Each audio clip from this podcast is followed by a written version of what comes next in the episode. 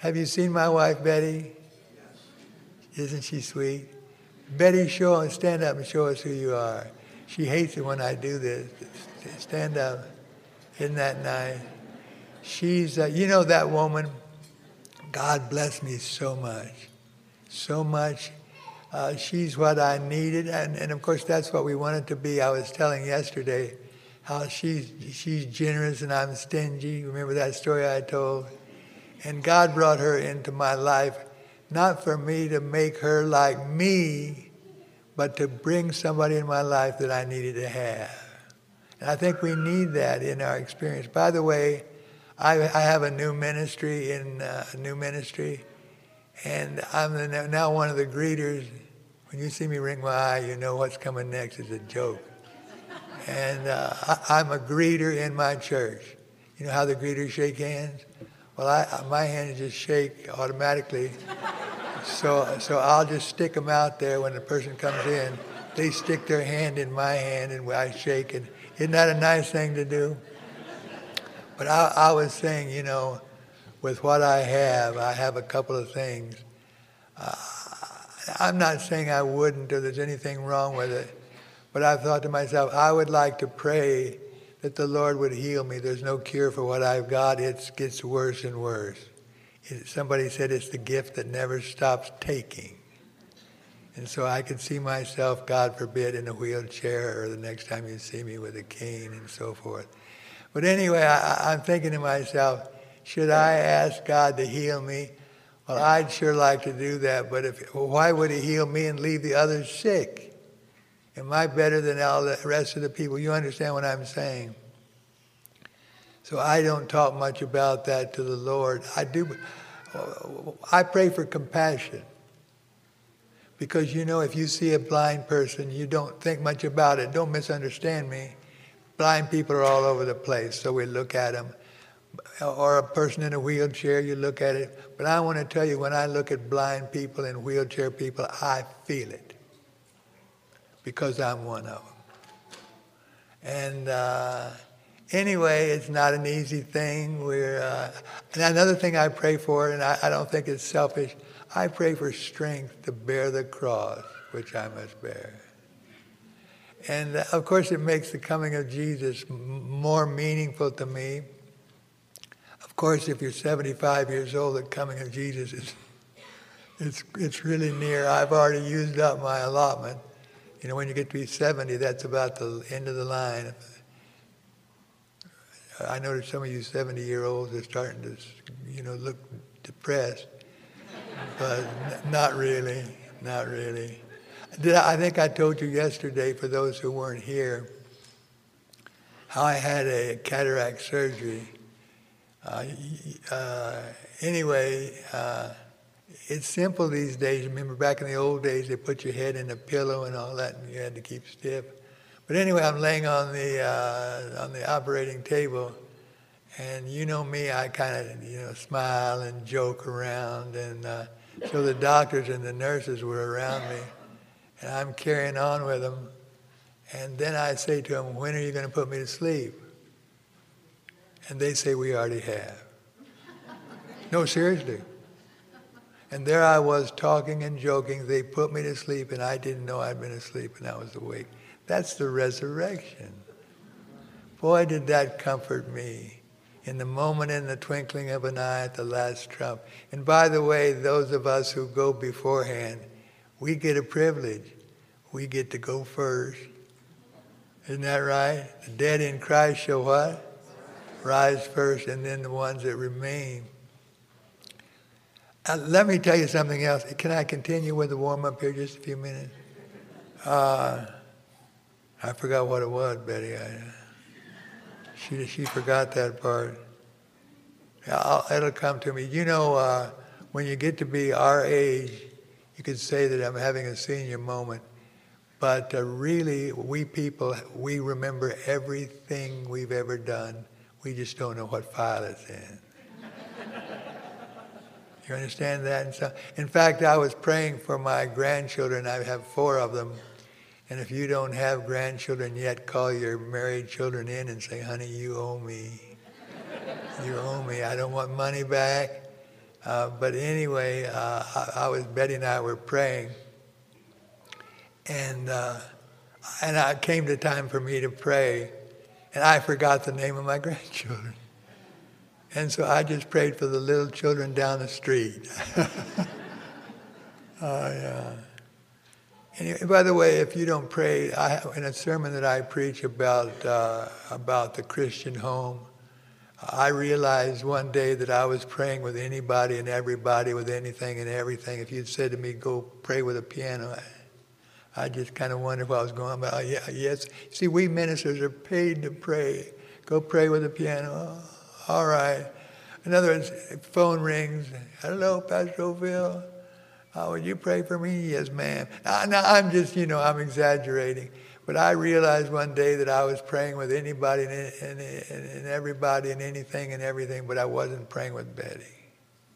Now, don't misunderstand me. I was praying before we ate, and you know, and but to just pray. Listen to me, fellas.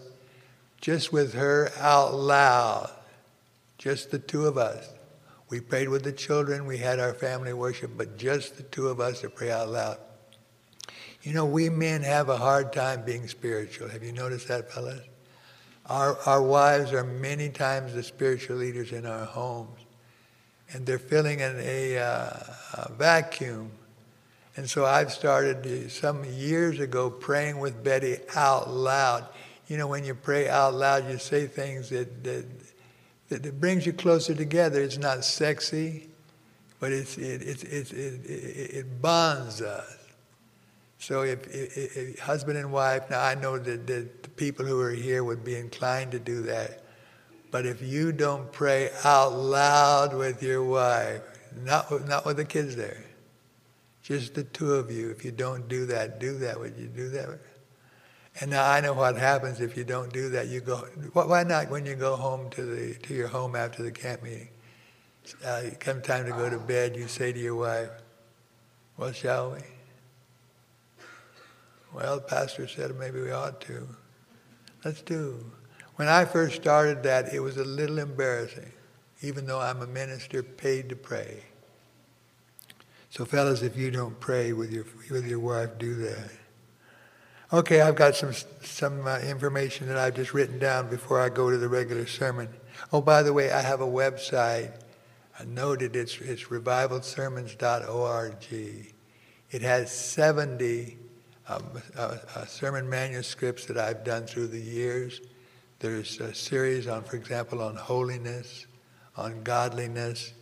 And uh, I have a tendency, because it's meaningful to me, towards the practical Christian life.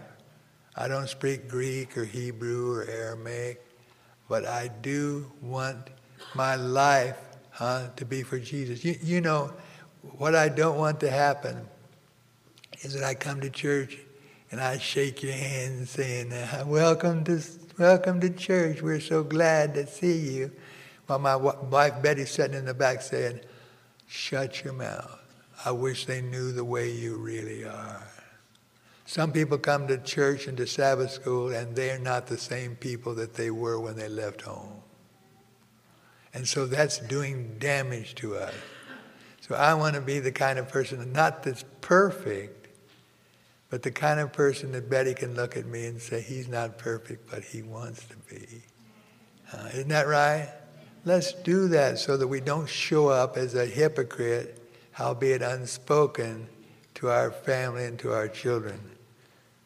Is there anything else? Yes, uh, here I go. Let's don't say, I mentioned this this week, that the church has apostatized. Now, lots of things are going on in the church, many, many really tough, serious things. But uh, it's not my father and my mother, but who is it? It's me, O oh Lord. Listen, the church hasn't apostatized because I haven't apostatized, have you? So have some apostatized? Yes. Have you apostatized? I hope no. Has the church apostatized then? No.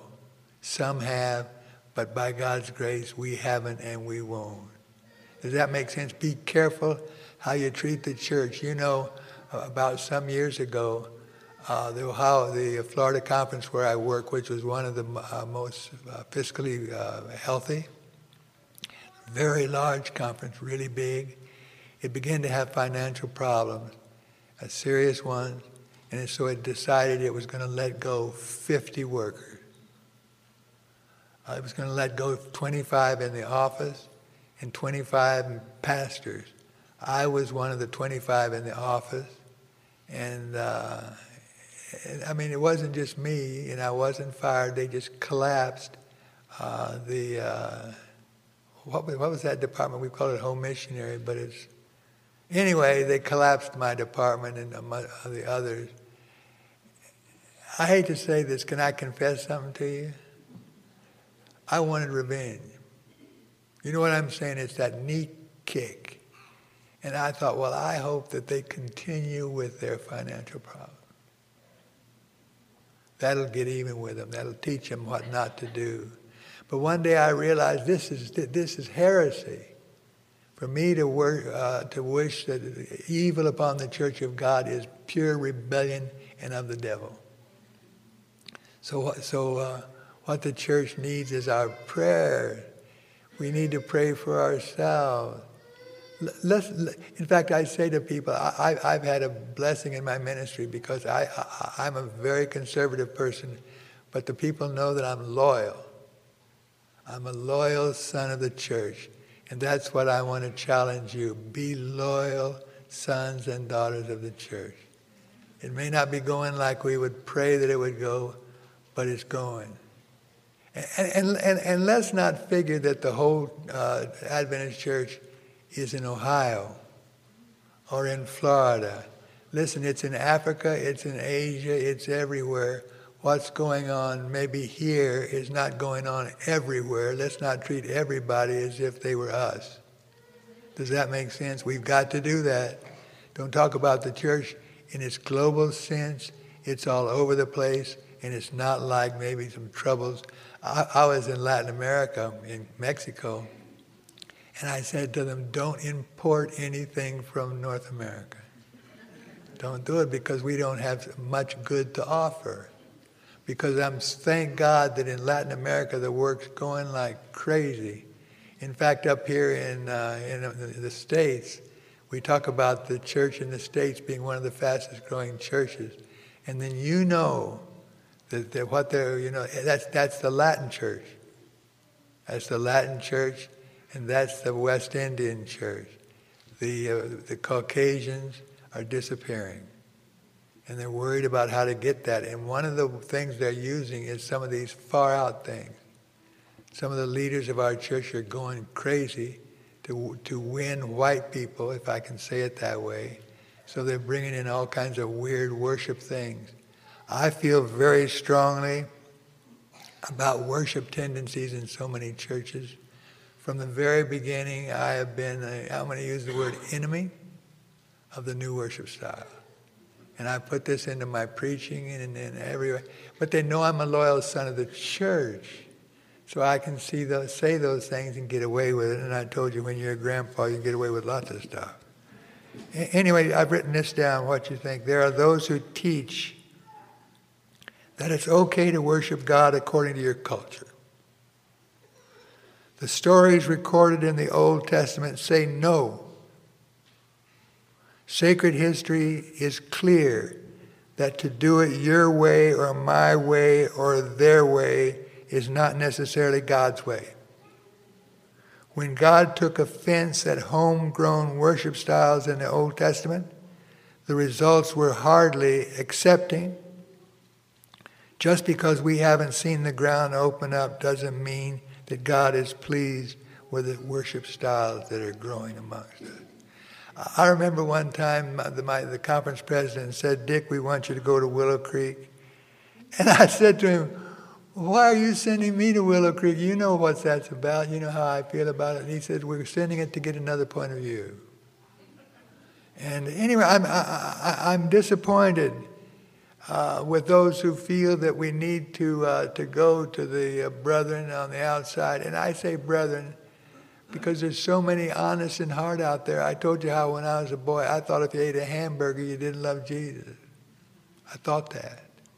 But we realized I've been in an airport where they pray before they eat. And I thought, thank God we're not the only ones. Isn't that nice to know that? And, and, and, and by the way, let me just say this before I go on. If someone asks you what Seventh day Adventists are like, tell them what we have in common before you tell them the differences. We start out by saying that we're born again Christians. That's where you start.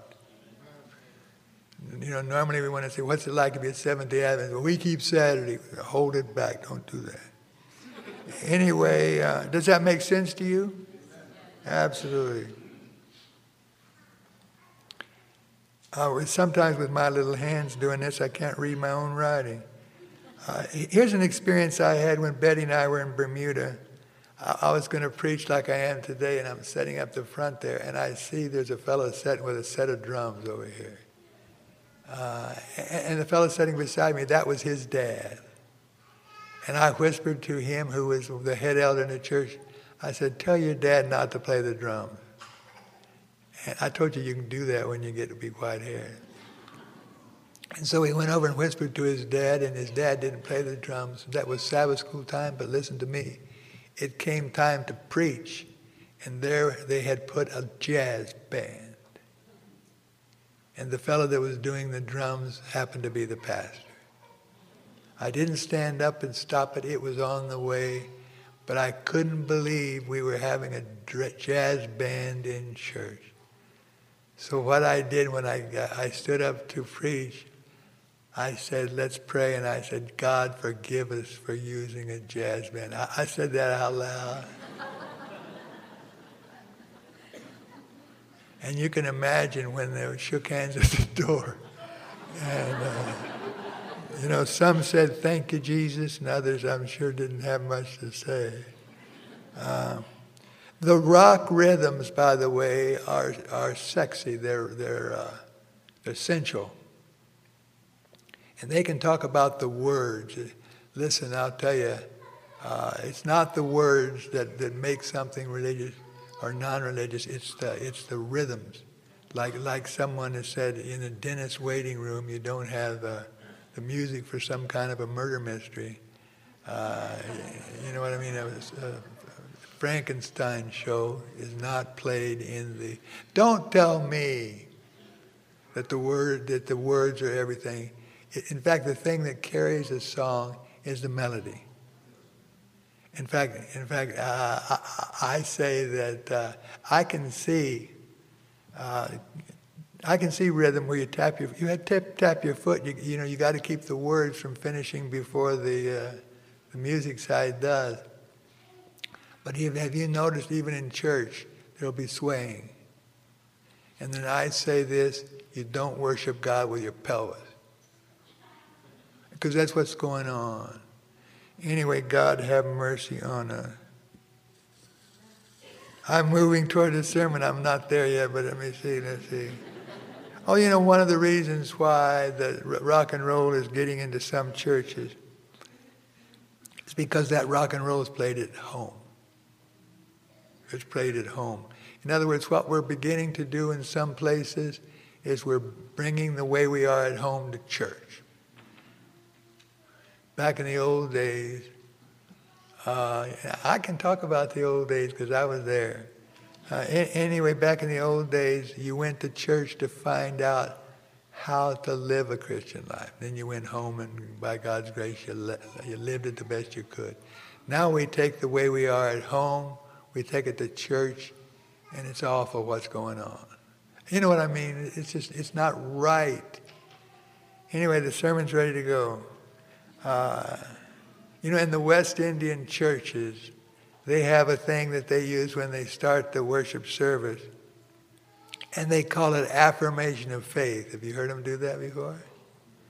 That is, they stand up together and they repeat the fourth commandment. You like that?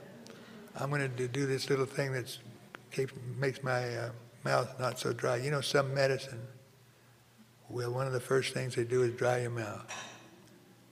Here goes. Close your eyes.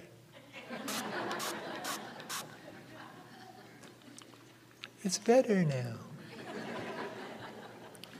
Anyway, let's stand and, and affirm our faith. Fourth commandment.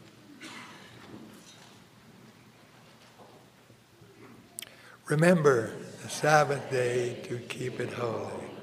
Six days shalt thou labor and do all thy work, but the seventh day is the Sabbath, the Lord thy God. In it thou shalt not do any work, thou, nor thy son, nor thy daughter, nor thy manservant, nor thy maidservant, nor thy cattle, nor the stranger that is within thy gate for in six days the Lord made heaven and earth, the sea and all that in them is, and rested the seventh day. Wherefore the Lord blessed the Sabbath day and hallowed it. Amen. You may be seated. Oh, by the way, uh, Betty and I have had some experiences over in Europe, in some places. Russia is one place. Whenever they read Scripture, everybody stands the minister starts reading a, a, a text, everybody stands. I, I, like that. You know what I mean? That, that shows some reverence for the Word of God. Uh, anyway, uh, the Sabbath. I, I was talking to a man one day, a young man, when he became a Seventh day Adventist, he lost his job. Now, that used to be much more common than before because the laws would go to a six day work week. But how many times? I, w- I was talking to a young man who uh, spent his first days sleeping in his car. I never had to do that. You know, unfortunately, in some places, uh, modern evangelism is playing down the Sabbath. Now, now, that doesn't mean they don't preach the seventh day, and it doesn't mean that those who are baptized don't believe in the seventh day. But I think in that should I don't want to say generally, how to honor the Sabbath is not being taught. Accept the Sabbath, believe in the Sabbath, but learn how to honor it, keep it. The people that are being baptized. In fact, one fellow said to me, Nobody told us how to keep the Sabbath, so we just winged it. I was talking with a friend of mine who was a Bible worker, and she said one Sabbath afternoon she went to visit a family that had just been baptized. And when, when they, she walked in the door, they were unloading the groceries. I mean, we're talking about, you know, five bags of groceries from Kroger. And, and, and they didn't run and hide they talked and just kept going with the, with the, with the unloading the, the food. And, uh, and, and then, of course, the subject came up, and they said, Nobody told us that. In fact, uh, unfortunately, there's a, a, new twist to Sabbath keeping in lots of places. And, and it's what I call creative Sabbath keeping and that's maybe uh, going out to eat. And of course, some women will tell you that going out to eat makes for better Sabbath keeping because they don't have to wash the dishes or cook. I know some people that go to the beach on Sabbath. Now, I'll tell you, the beach is not a good place to go the rest of the week. Uh, it's pornographic. It's pornographic. Now, I'm not saying we wouldn't walk along the beach and see the shells, but we do well not to go over there to where the people are swimming. You know, now here I'm going to go, and you're going to say I'm a dirty old man, but I don't know why women seem to persist in taking the clothes off. The first mark of sin was they lost their clothes. And the first act of salvation was that God put them back on. So uh, anyway, I, I, was sitting at a dinner table and there was a young wife there, and I don't know what brought up the subject, and she said, "I want to be attractive." Or what was the word, uh, Betty? It was attractive, or she she should be my coach. She's just sitting there sleeping. no, she's not. She's not. You know, that woman takes care of me with my, with my problem. Boy, she's wonderful, understanding, and helpful, and I thank God for her. Anyway, um, What was I saying? You, you know, I know I'll say that sometimes on purpose to check out, check you out, and see where you're at. So it, it serves two two reasons. It checks to see if you're awake, and it helps me out uh, in trying to remember what we're talking about. Oh, oh, creative, going to the beach and, and going out to eat. Uh, the, the Sabbath is slipping.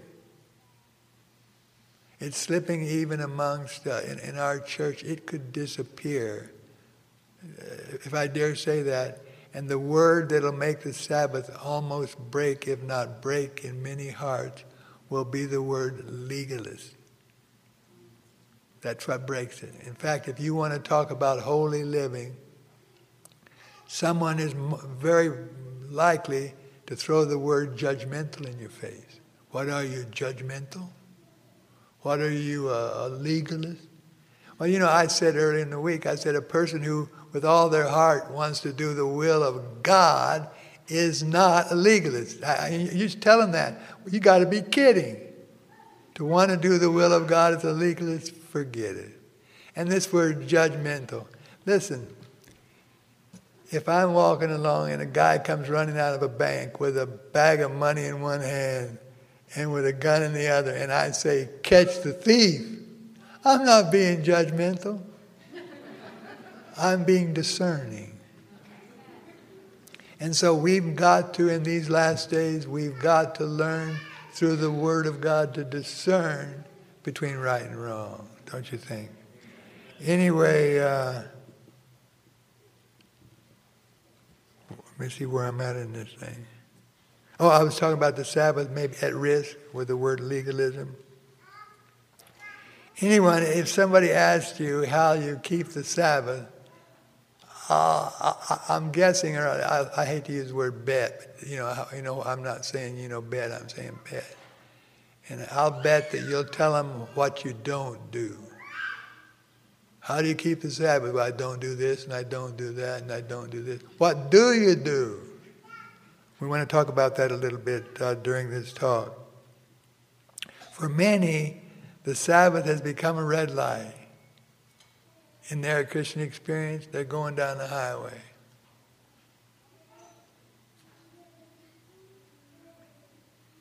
And pretty soon, it was a red light. For some people, they're, they're weak on Sunday, Monday, Tuesday, Wednesday, Thursday, Friday. And you know, have you noticed that when you, when you drive your car and you're going somewhere and the light turns red, you spend that time looking at your watch. And for many people, when Sabbath comes, unfortunately, they spend the time looking at the watch. In fact, that's happened in your church. There's going to be a, a, a, a social, and they'll say, "Well, it's still Sabbath. It's still Sabbath. Give me a break. What's the message? Still Sabbath."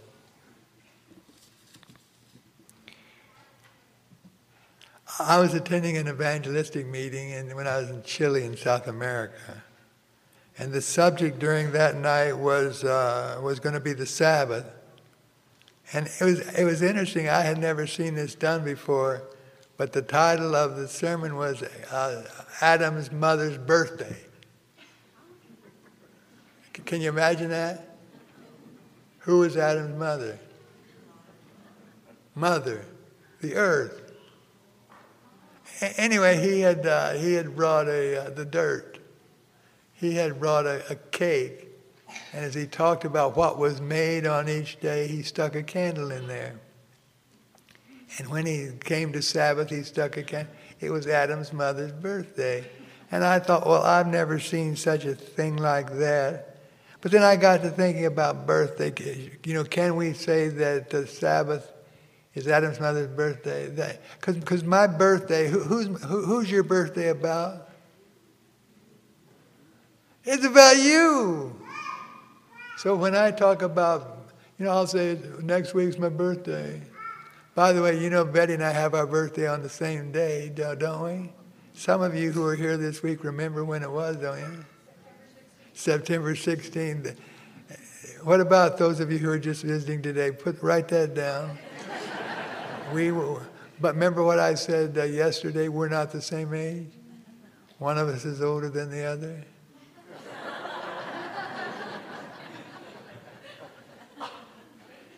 No, no, just one year. She's not. She may look old, but she's not that old.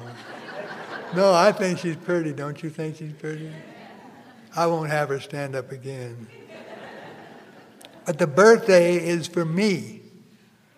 And I thought, uh, an anniversary. I said, that, that's what the Sabbath is.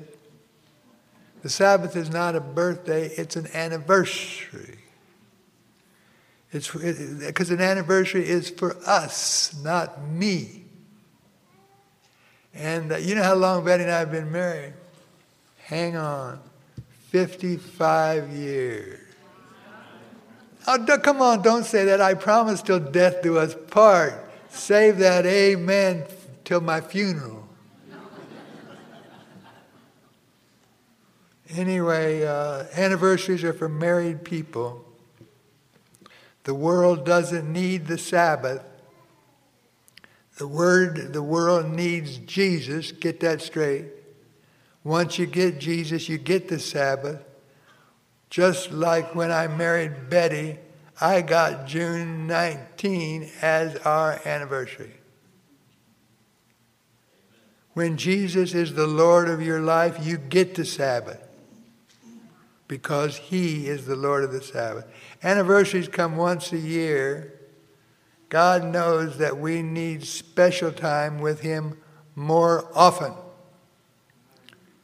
In reality, the, the Sabbath is not a red light, it's a destination. You know, uh, life is cut, in, cut, into, cut into pieces, seven pieces at a time.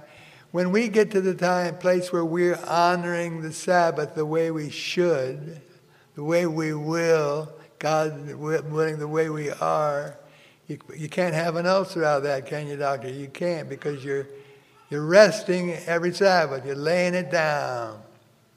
You can say, I can't wait till Sabbath comes. I can relax and uh, so forth. Uh, how can we get the most out of, out of the Sabbath? Well, the answer I've written down here in point number 18, my points are short. They're not too long, are they? Uh, did you ever hear the story I told you about the fellow over in uh, Montana? Sunday morning he went to church and, uh, and 9 o'clock for Sunday school and nobody came. And uh, then 11 o'clock came for the preaching service and still nobody came. About 11:15, he figured there's been some whatever. I think I'll get my things together and go home. But just then, the door opened and a cowboy. Have you have, have you been in those ranch places that they still wear cowboy boots and those hats? Anyway, that cowboy walked in the door, threw his hat on the pew, and sat down. The minister looked at him and smiled. And then he went down to the where the uh, cowboy was sitting, and he said, "Well, brother, what should we do? We're the only one." And the cowboy said, "Well, if I went out to the field and only one cow came, I'd feed her." what are you going to say? So he went back. Listen to me. He went back up to the uh, pulpit, and he had the whole business, kind of like we do. This camp meeting is, is on on the clock.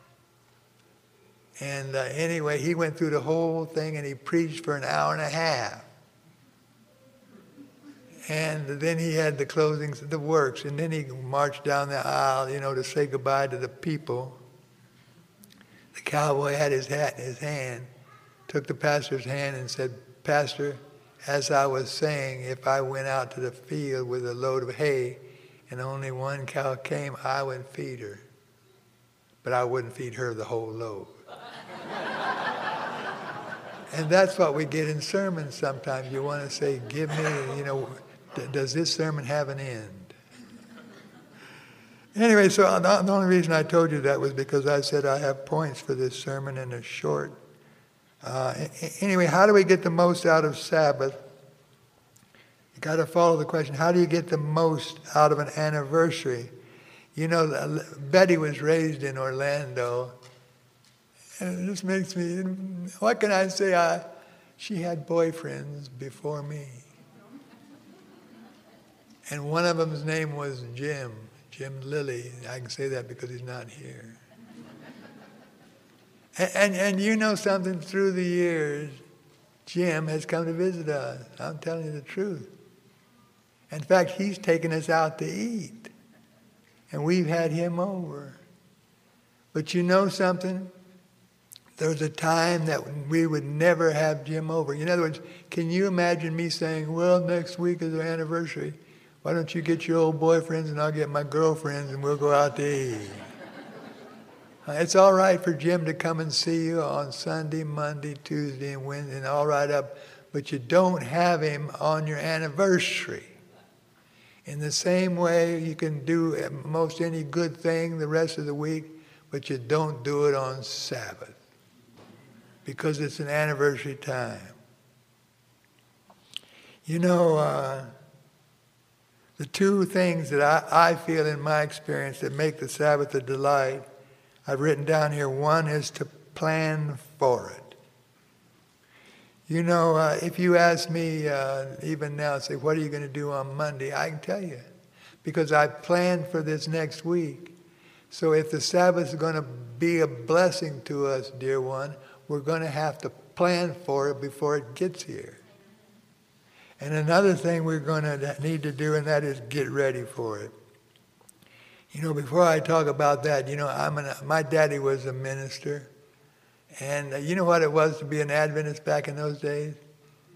Listen, what you did, you didn't eat mustard. You didn't uh, use vinegar, you remember that? Coca Cola, of course, was out. You didn't read the funny paper. Of course, you didn't listen to jazzy music. My dad wouldn't let me uh, listen to these murder mysteries. And of course, we didn't eat meat. Anyway, but, but I'm glad for that. That's who I am. I mean, I, am not kicking myself and I leave the church and all that, you know, and said I was grown in a minister's home and I'm out of here. No, that's who I am. As I told him the other day, I still haven't had a hamburger and I don't resent it. Huh? I had a, a, bottle of Coke one time and it was, you know, I was in Pakistan and somebody in the market gave it to me, I didn't know what to say. But I, they gave me another kind of drink one time, and there was a fly floating around in it. anyway, I, am a Seventh day Adventist, and I have a Seventh day Adventist lifestyle from the generation which I've come. I'm thinking that the Seventh day Adventist lifestyle is diminishing. It's diminishing. It's becoming something of the head. We believe it, but we have we, we don't we we get it. We to get around it some way. Anyway, uh, uh, talking about uh, getting ready for Sabbath, uh, for, for some wives, wives are working, uh, the husband and wife are working, and some work right up to the sunset. In fact, some have said there in the Orlando area they ought to have vespers, vespers at the supermarket. And uh, you know, it, it can do that. Uh, Betty and I have uh, discovered that, that getting ready for the Sabbath makes it a bigger blessing. We've got four children, and our oldest one is Cindy, and she comes to visit us. You know, Betty will clean that guest room till the cows come home. I mean, you'd think we live in a messy, that room was messy before we, she cleaned it. No, it had already been dusted who knows how many times. But she wants to be ready when Cindy comes. And Cindy tells us that the airplane's going to come at 3 o'clock, guess when we're there? 1.30. That's the way mothers are and grandmas. Listen, to get a blessing from the Sabbath, be there when it comes. You see, that means it's not on our back. It's not a red light. It, it's a joy. In fact, now I don't mean to use the wrong example, but the best part of Christmas is Christmas Eve. Am I right on that? That the joy of Sabbath is Friday night when we're ready for it and it comes and we sing, you know, don't forget that whatever we do. We, we have a custom that uh, we've gotten gone, uh, gotten years ago, and that is we have a special meal on Friday night. And, and, and for a long time, we used our best china and our best stainless steel. You thought I was going to say silver, didn't you? Our best stainless steel. And uh, you know what we had now? If you're a nutritionist, just close your ears. We had we have pizza every Friday night for years and years.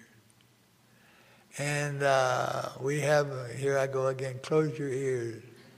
Uh, we have root beer all these years. Pizza, root beer, and pudding. And, and now, don't be mad at me. I'm a loyal son of the church. And uh, anyway, you know, it's easier to be a, uh, a vegan than it is to be nice to your wife. The Buddhists, I mean, the Buddhists and the Hindus are vegans. Don't forget that. Uh, if you're going to make the nutrition the center of your life, you could. It's just don't do that. Man shall not live by bread alone, even if it's vegan. Are you with me on that? Am I an enemy of healthful living? You'd say yes, because you have root beer on Friday night. But anyway, we had that special meal. We had the music playing in the distance, the Sabbath music. No, Friday night in honoring the Sabbath is not a big problem. It's kind of, we, we get ready for it, even if you have to start on Thursday. Then you're ready for it when it comes on Friday. Sabbath morning's taken care of because we go to Sabbath school in church. Unfortunately, in many churches, Sabbath school is diminishing. In other words, they go to, to the Sabbath school lesson. I, I think in, in the church where I go there, they have the lesson for uh, an hour. Betty's the superintendent. What, how long do they give you, Betty? 15 minutes? Listen, the Sabbath school used to be the big event for a young. Just did you see those kids sing? Boy, that was the joy of it. We'd have special programs. Uh, we'd have a mission story. When's the last time your church had a mission story? Or, oh no, Sa- Sabbath was the time we thought of missions. The Sabbath school class was big. They even took the record. They'd ask you if you'd passed out any literature this week. Guess what you did then? You passed it out. But you see what happened in my way of thinking is that we, we started to, Sabbath school came down to its lowest level. In other words, we said, well, you can't ask anybody how many times they studied. They'll be offended. No, be offended. Be offended, but that can be, have an inspiration. And so to me, they were going to ask me how many times I studied the lessons, so guess what I did? I studied it. They would, are you with me on that? Oh, we've got to set a standard if we're going to improve, but to dumb it down just doesn't make sense. And I think in many places we can do a lot more to make the Sabbath a delight. Sabbath afternoon is a problem, especially for mothers who have children. It's a problem for us men. You know what I used to do on Sabbath afternoon? Sleep. And do, do you sleep, you fellas? A fella on the front row here sleeping already. I'm listening with his eyes. Well, listen, uh, brother, why don't you paint your eyes open on your eyelids? no, my wife tells me not to do that. Oh, oh, yesterday I overdid it with Jim, but he and I are brothers. You what on Sabbath afternoon? Leaving to Stephen. Boy, he's live here. Haven't, haven't those been good? Listen, I was thinking when I walked up here this morning, I can't think of, in other words, if you were at uh, Carolina Camp Meeting, which is thousands, I don't think it would be any better than this has been to you. This has been really good. But anyway, the Sabbath afternoon is hard, especially for mothers with small children. You know, Betty, with our four children, used to have Sabbath toys. And I don't mean Monster Man. Back in those days, it could have been little Tinker Toys or something like that. But it was only for Sabbath. Only for Sabbath. And by the way, Betty did something else too that I don't know if you've tried it, you mothers. With those four children, when I was preaching, she would sit on the front row with, with those little children. And they, they, they acted better on the front row than they did on the back row. No, it's true. Wasn't it true, Betty? They did. Anyway, anyway, Sabbath afternoon is hard. But, and we got to plan it in advance. You see, if you don't plan Sabbath afternoon in advance, it gets away from you. Have you found that in your own life? You know, another thing, speaking of a red light, many people are watching. Well, we've done it. Have you done it? You, you know, you're waiting for the Sabbath, the sun to go down. So, you know, the sun goes down, just goes skidding down the highway. But we shouldn't run away from the Sabbath, we should walk away. Or maybe crawl away. And I remember I, I was down in uh, Puerto Rico at the college there, and there was a group singing Day is Dying in the West. Remember that? We used to sing that all the time, but it's kind of slipped on us to sing that. Betty and I have decided we need to do more to honor the Sabbath. Just over the years, it slipped. We still go to church on Saturday. Betty's the Sabbath school superintendent. I'm a preacher, but, the, but there's so much more to the Sabbath than what you don't do. When Betty and I got ready for this trip, uh, coming down here, you'd think we were going around the world in 80 days. We, we really got ready for it, but um, getting ready for the Sabbath deserves it. It's God's day. Uh, I, have written down here, there remaineth uh, therefore a rest to the people of God. Therefore, let us be diligent to enter into that rest. What do you say? I wish we had somebody to play Don't Forget the Sabbath. Are they here? Don't forget the Sabbath. Can you play that song? Here she, here she goes. You know the words to that? Let's just kind of wing it. Can we do that? Now, am I supposed to enter the, uh, finish this by having a prayer or something? Am I the one that does that? You are. Okay, then, then what we'll do, we'll stand and sing Don't Forget the Sabbath, and then I'll have prayer. Will that be all right?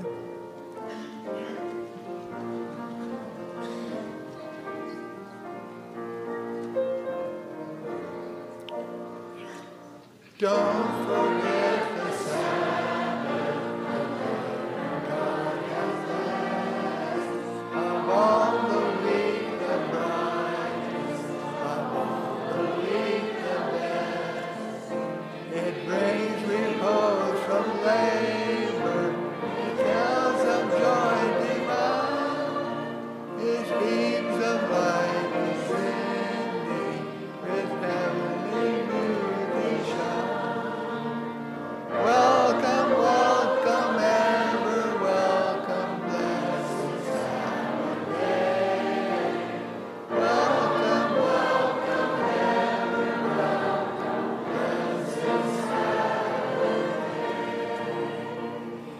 Heavenly Father, we look forward to the time when we go to church that you're there. And that we'll be gathered around you singing. We'll be gathered around with you talking to us. Oh Lord, we look forward to that time. You, oh Jesus, who've begun this work in our lives, finish it, we pray. In your name, amen. This media was brought to you by Audioverse, a website dedicated to spreading God's Word through free sermon audio and much more. If you would like to know more about Audioverse, or if you would like to listen to more sermons, please visit www.audioverse.org.